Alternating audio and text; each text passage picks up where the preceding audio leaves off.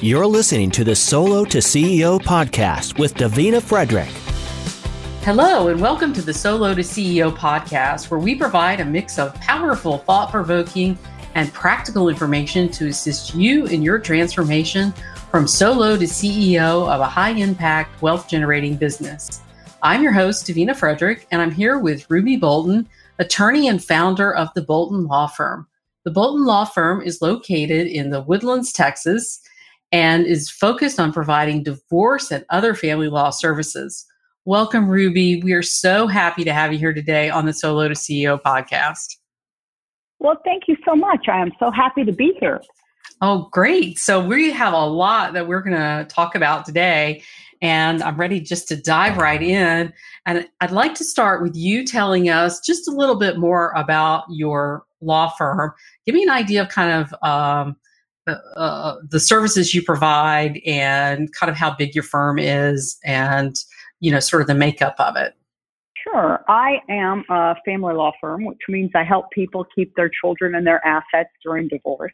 That's, you know, um, our focus. Family law also encompasses adoption, uh, paternity suits, premarital agreements, pretty much everything surrounding the raising of children or a marriage or the dissolution of a marriage. And right now, I have got uh, five people full time on my firm. I am interviewing uh, for an additional attorney as we speak. I'm hoping in, in the next little while that I'll, I'll have an additional full time attorney on board. I also do some significant uh, work in in wills and probates, but the focus of my my firm really is on family law. Right. Okay. Great. Great. So, tell me how um, how long have you been? Uh, how long has the Bolton Law Firm been in existence? When did you start that firm? Well, I have been practicing since 1994, and uh, my first husband was an attorney as well. And when I began practicing, the two of us were together.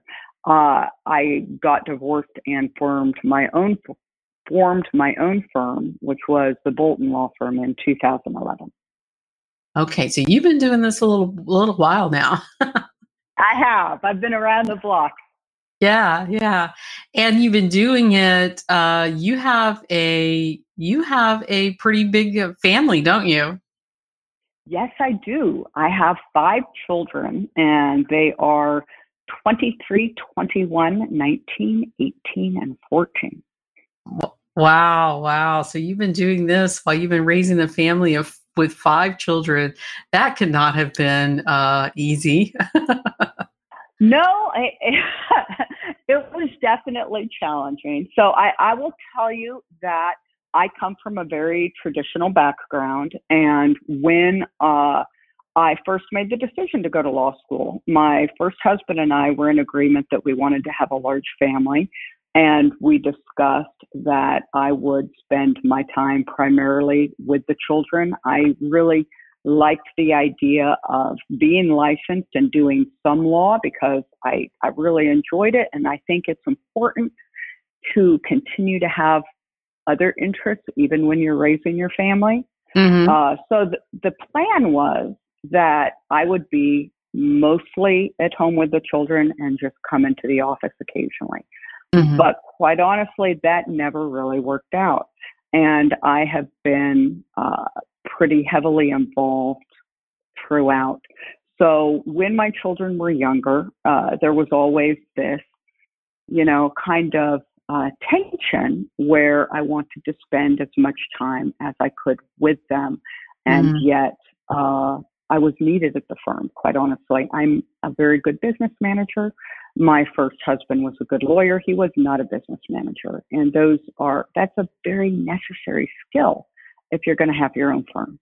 Right. And so I came into the office right from the beginning uh, a fair amount. And, and as I said, throughout our marriage, there was a bit of tension in that I wanted to be home with the children. I didn't want to be in running the business and practicing law too much. I wanted to do it. I loved doing it, but I was always trying to minimize the amount of time that I spent there. So I noticed, of, of course, I love your podcast. I've listened to a number of episodes. I think you're a fabulous interviewer, and I, I love the things that, that you bring out to people. Oh, great. And Thank you. one of the reasons I was so excited to have you talk to me is because, quite honestly, I think that there's a lot to to be learned from looking at the the way that my journey went to where I became, you know, where where I started out thinking I I don't want to work. I, I want to be with my kids, and I really kind of resisted going into the office to where I am now, which is that I don't think that uh, a mother having a job is necessarily incompatible with raising a family. And mm-hmm. The biggest factor, really, in my being successful was making the decision that it was okay, that it was it was not something that I needed to feel guilty about that, you know, I could love my children and be committed to having a family and that it was all right for me also to be successful. And it was all right that people that met me knew me primarily for my success in the courtroom, primarily because I was a good businesswoman. And then they learn I have children. Because right. it, I know it sounds odd, but that bothered me at one time because my picture of myself, the way I had been raised, I defined success by was I seen primarily as a mother. And so it, in my case, was very much a, a process and coming to a decision that, that was first forced by the fact that, that I got divorced. And I had to completely support my family and I, I needed to, to quit resisting and learn kind of how do I balance that with continuing to be involved in my children's lives and there for them and love them and yet still be a very devoted and effective attorney. Right. And so it's it's definitely been quite a process. So it was beyond it's beyond uh, just having a job. It's really about being the breadwinner is really what you're talking about. It's really about I, being the one who, y- I you know, primarily, it, yeah, it's much beyond having a job. It's how do you see yourself, and when you're working, do you feel guilty for being good at what you do? Do you feel guilty for enjoying it? Because I love what I do. You know, mm-hmm. I I get a, a high out of being in a courtroom. I'm extremely skilled advocate and you know i get a lot of attention in my professional world and at what one time when people you know would say to me oh you know i heard you know you're great at the, it actually made me feel bad like i must not be focusing enough on my kids that i'm primarily known for for what i do in the business world and i know that sounds odd and it, it was really a journey for me to recognize that I was torn by that, that I felt badly for enjoying so much what I did and for excelling at it. When I did start officially working full time and, and when I got divorced, I still had this mindset of I needed to keep my practice small because I was raising my family and I didn't want to feel or be perceived as putting my job in front of them. And so as I was raising my children, even working full time, I always, it was important to me that, that my practice was small because I didn't want it to be perceived as, as the focus. And really, I think that that is true of a lot of women. I think that a great many uh, women feel like they need to act as though they don't really enjoy their jobs or act as though they don't really care how successful they are or how much they grow. And what I realized is it was a decision I made. You know, at, at one point I was, you know, I don't feel guilty for this. My mm-hmm. children are well taken care of, and it is okay for me to succeed. And it is okay that I'm well known, not for my family, but for what I do. This is uh, Ruby. This is so. Uh, I think this is going to be really uh, controversial, and I and and I'm so glad that you brought this up and you're talking about this because um, I talk with women lawyers all the time, and you and I are of a, a different generation. You know, we're we're a little bit older, and you know, but I talk with women attorneys all the time who are younger, who're starting families, and they're making choices, and uh, so much of their decision making about it is still very traditional. It's still very traditional in It- terms it of, and- uh, and there's a lot of that sort of you know guilt. Guilt is what you're talking about about that is not exactly what I am talking about. right And yeah, and not people being used and to not tell being me, able and not being able to say I want I want a big firm or I want or I want a I want to I want to go this place where I feel really good, right? Yeah. A big career. Yeah. So yeah, I and, and I do want to make sure that people understand. I'm not saying that there's anything wrong with being a homemaker and being a mother and being a stay-at-home mom. I loved raising my children, especially when they were little. And if my original plan had worked out and I had, you know, spent 10 hours a week uh, working, I think I would have been happy. I think I would have felt fulfilled. I think I would have been glad that I had uh, outside interests as well. But I think I would have been happy.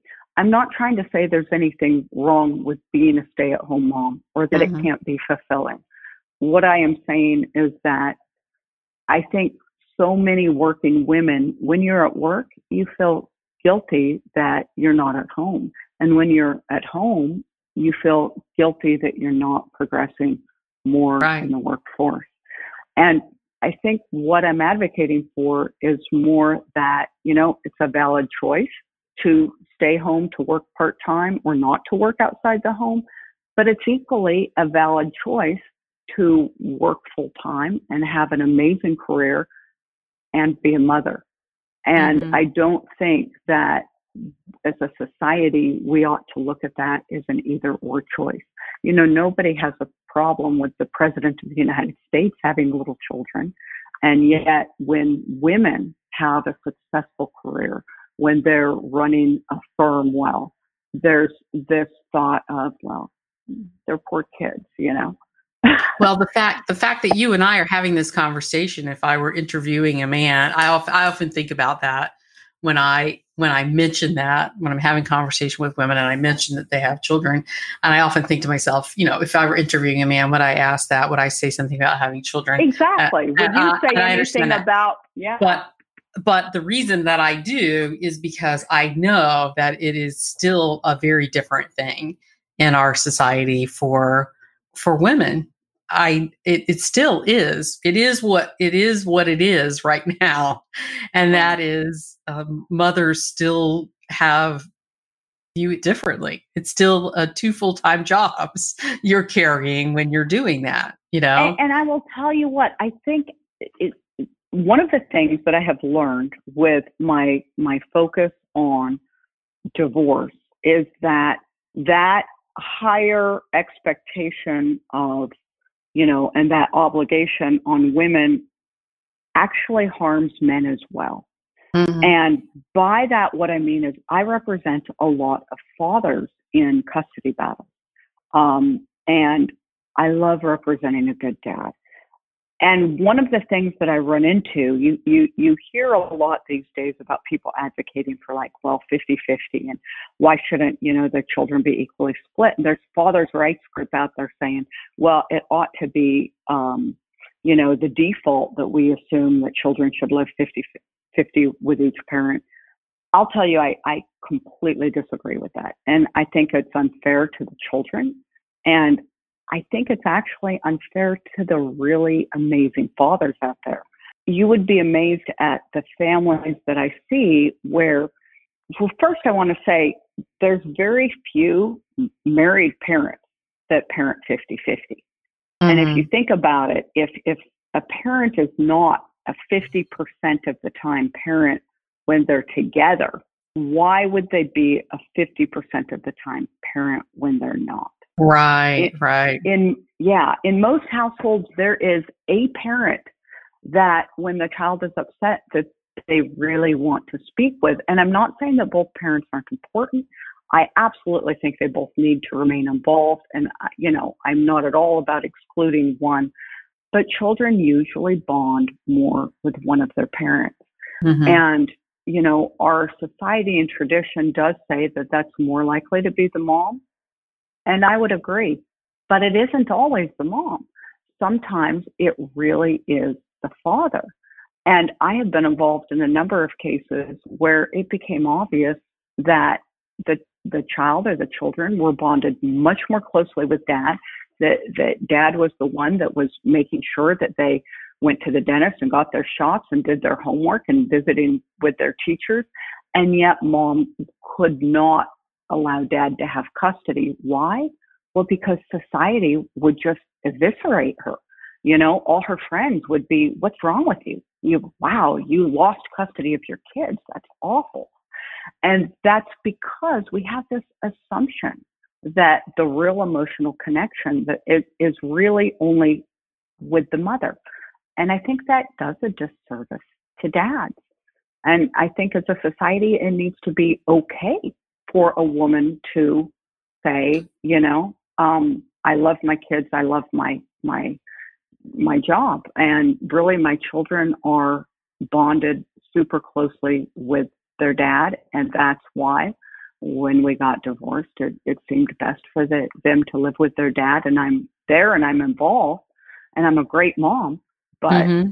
you know, their mm-hmm. primary parent is their father. And I think right now, as a society, we are not there. People people don't see that. There's a stigma when a woman doesn't have custody, and I think it's very harmful that is that is such uh that's such an, an interesting topic that you know we really need to delve into and talk about and i do think that so many um you know there's with women we often do you know do it to ourselves we, you know when we're talking about our law practice or you know our business our fam whether it's our families or our business we often do things to ourselves because we put this pressure on ourselves to do everything, especially high achieving women, to do yeah. everything and do everything perfectly, right? So it's Which, on by us. the way, makes it hard to make that transition from solo to CEO. The idea that you have to do everything yourself. Right. Um, it, it keeps women from being successful because one of the hallmarks of a successful person is effective delegation. Let's let's talk about that in terms of your growing your business. And one of the things that you said earlier was you were talking about your that you found that you kind of were the one who had this sort of natural business skills. I'm very and, good at numbers. Uh, yeah. So let's talk about that. Like how how did sure. you develop this? Is this something that just kind of comes naturally to you, this sort of business acumen? Or does that come? Yes did you have training in that? No. So as I said, I am very good at math. I really love numbers. I have an instinctive grasp of where value is, which is, you know, incredibly important in my practice.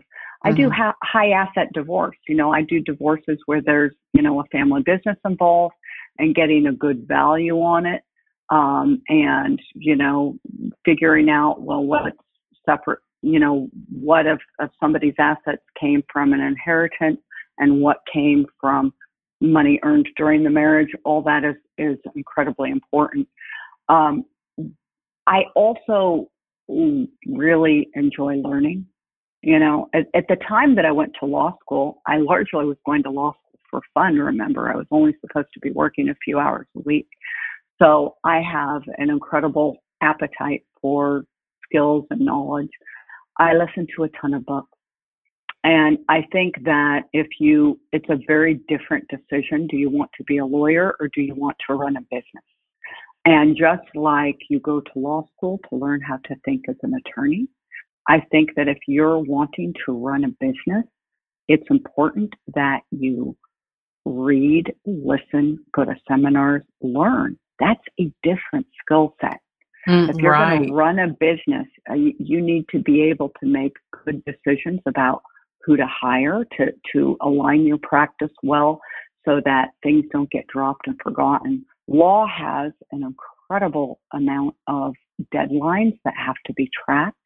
So it's important to put processes in place so that, you know, um, if there are multiple people in your firm, you don't have where, you know, oh, well, we didn't prepare for this because everybody thought somebody else was doing it.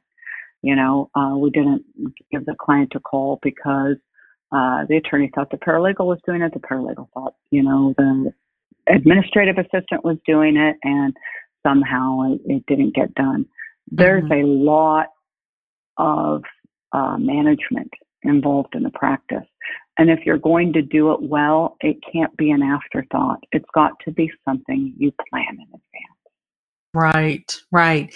And you, you, it sounds like you really, um, really delved into it and became good at it because you have a passion for it. And so you you educated yourself on it. You went and well, it, yeah, invested in the education to be good at it. I am a very goal driven person.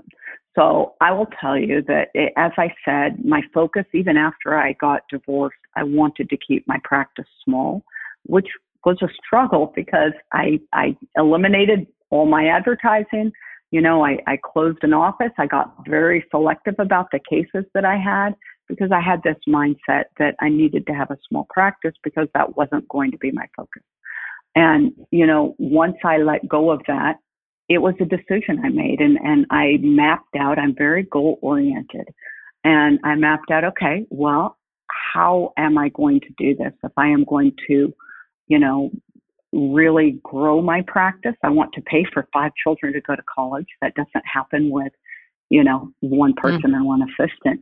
Mhm. And so, you know, I became board certified in family law there, which is a designation like one out of a Right. hundred attorneys in the state of Texas have. It was very important to me that I was extremely good at what I did. And I thought the first step to growing a practice, I'm going to become a recognized expert among lawyers for for what I do. And then the next thing I did is I kind of put myself to business school. You know, I listen to audiobooks all the time. I also read a lot. I am a big believer in CLEs. I looked for some, you know, uh, good podcasts and um, blogs on how to run a law firm successfully. Uh, I followed them for a long time. Whenever I found an area I didn't think I knew enough about, I found somebody explaining how to do it. And that's the amazing thing about technology. There is so much information out there um, on YouTube, uh, podcasts, blogs, just articles, books, audiobooks. If you isolate your weaknesses, figure out what you're not good at, what isn't working, and look for resources on how to make it work. Right, right. Excellent, excellent advice. I want to go back to what you said about when you first split up with your husband. My and first husband, I'm remarried now and very happily. Right. yeah, yeah, good, good. So you had you had you had started your firm, and at first you wanted to keep it small. Small. It was And I want to know- one paralegal. So I have a couple of questions here. One is I mm-hmm. want to know part A, I want to know why you why you cut out your advertising, why what your thinking was behind keeping it small. And then the second part of that question is at what point what what was the turning point in your mind where you finally realized that oh, you know, I can have something bigger. Like what what was the shift what what was the catalyst for that change for you Sure. I, I kind of had this mindset in that because I had been raised with the idea that I should be a stay at home mom, Mhm. and because I come from a traditional background, Mhm. I had this idea that, well, of course, there are some women that have to work, but you would never want to work unless you had to. And the way I kind of interpreted that was if I had more money than I needed, then I was obviously working more than I needed to, which meant that, you know, I wasn't working because I had to. Therefore, I wasn't focusing on my family enough. So you really had and, a very strong money story around yes. that. Like you, you, if you had excess money, it meant that, I was working too much. It meant you yeah. were working too much and not focusing on your children, which right. meant somehow that you were a bad mother. Which comes exactly, and so, this, and so this is a this is a story from your you know, from the way you were raised, from your childhood or right. something, right? From your past. So I'm I'm a member of the Church of Jesus Christ of Latter Day Saints, and, mm-hmm. and, people know us as as Mormons, and I just come from a very traditional background. You mm-hmm. know, a woman a woman should be raising her children, right. and I, I probably to a lot of your listeners sound like I'm speaking from a different century or something. but it, it, was something that was wrapped around my DNA. You know, right, uh, right. It was very real to you, right? It's very, very real. Very real. And very, I think it's real. There are a lot of women who who have who will relate to that maybe for different reasons. Yeah. But will have that feeling of of guilt about the you know the mom guilt like if i'm doing if i'm here then i'm not there you know? Well and what really brought out the guilt was how much i liked it. Meaning i love being a lawyer. I love right. being a family law attorney. I love uh, helping people you know either reach a, a good agreement or you know, really delving into, you know, making sure someone's able to take their inheritance with them out. And I like what I do. And as I said, I, I'm very good at it, which again, you would not think would be a source of guilt, but it was. Mm-hmm. so for me, when you ask what the turning point is, I'll be quite honest with you, my children started going to college. And I had I was not prepared to finance five college educations. so at that point, I thought, okay, well, you know, I serve my children also by maximizing my earning capability. And it was it was kind of a, a process. First off, you don't have to. I had this mindset, which was wrong, you know, uh, that the harder you work, the more you make and you know that extra dollars have to mean extra time and mm-hmm. that's not true it's it's right. really in how you structure and manage and hire and i do think that if i had known now what i knew you know when i first started having children you know i i could have had a successful multi attorney firm and spent as much time with my children as I did. And so I think it, it was really harmful, this idea that, you know, I, I don't want to be a business person. My focus isn't on being successful.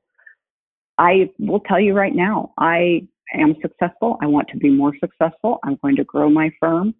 And I think that for women to be successful, the number one thing they need to do is to make that decision.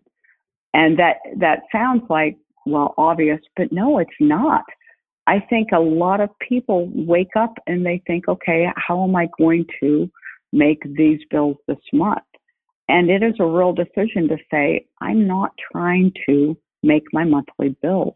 I want to have a firm that provides me with an excellent lifestyle and provide right. money for my children's future needs. And if they want to open their businesses, I want to have, you know, I have a daughter wanting to be a veterinarian. You know how much it costs to open a veterinary practice? And well, one to of the things, veterinary to be to become a veterinarian.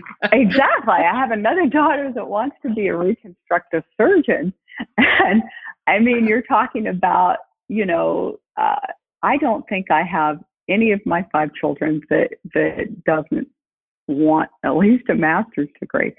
And I want to be able to give that to them. And I think that part of loving my children at this point is being very successful. and just deciding, I don't want to be a little successful. I want to be very successful. I want to have a very profitable, effective firm.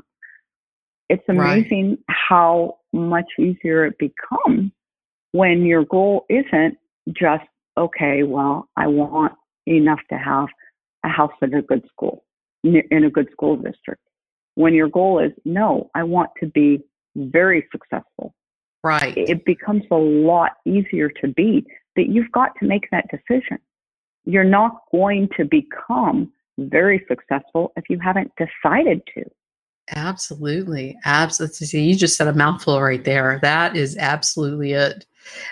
It, it is that vision that you have and that decision that you make that makes right. all the difference. And how and how are you going to define success?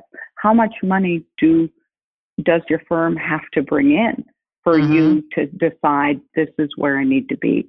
And part of is really deciding on that and revising that number because I guarantee you the first number you come up with when you reach it, you'll realize, no, you want more.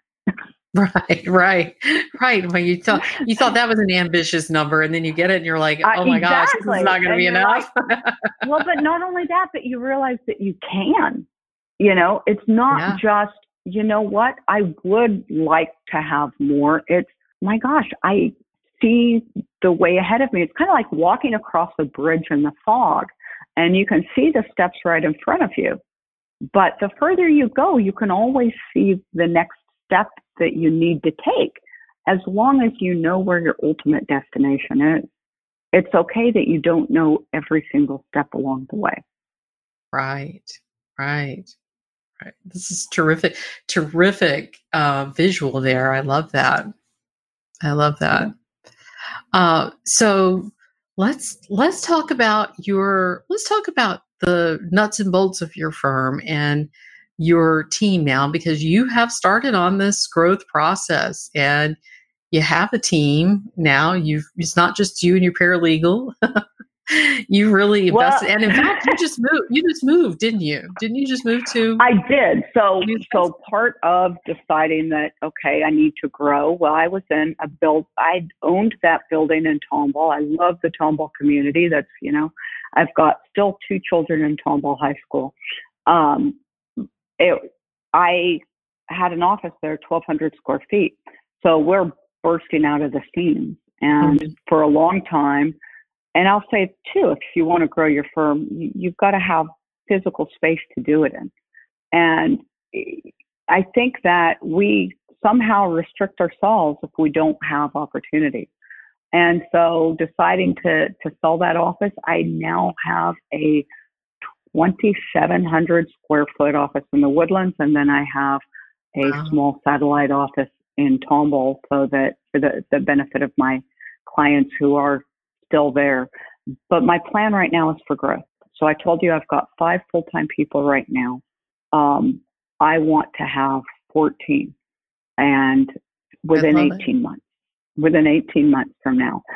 So right now I have it structured. I have myself an office manager, two paralegals, and a full time receptionist. I have been aggressively interviewing and promoting, looking for uh, an associate attorney I've got I've one in particular that I think has a ton of promise, but what I what I want where I plan to be, I want to have three to four attorneys with each one having support staff of two paralegals and an administrative person.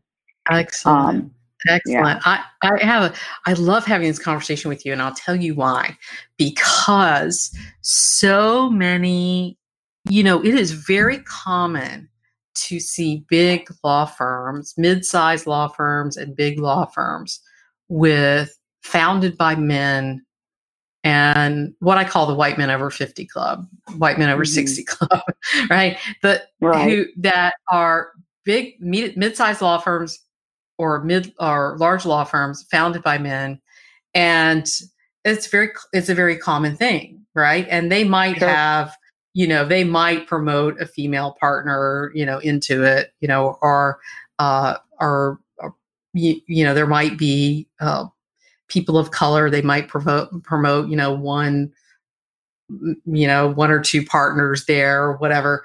But generally speaking, when you look at their their the makeup of the firm, it that's what you get at the top. So they may hire other lawyers, but that's who the partners are, right?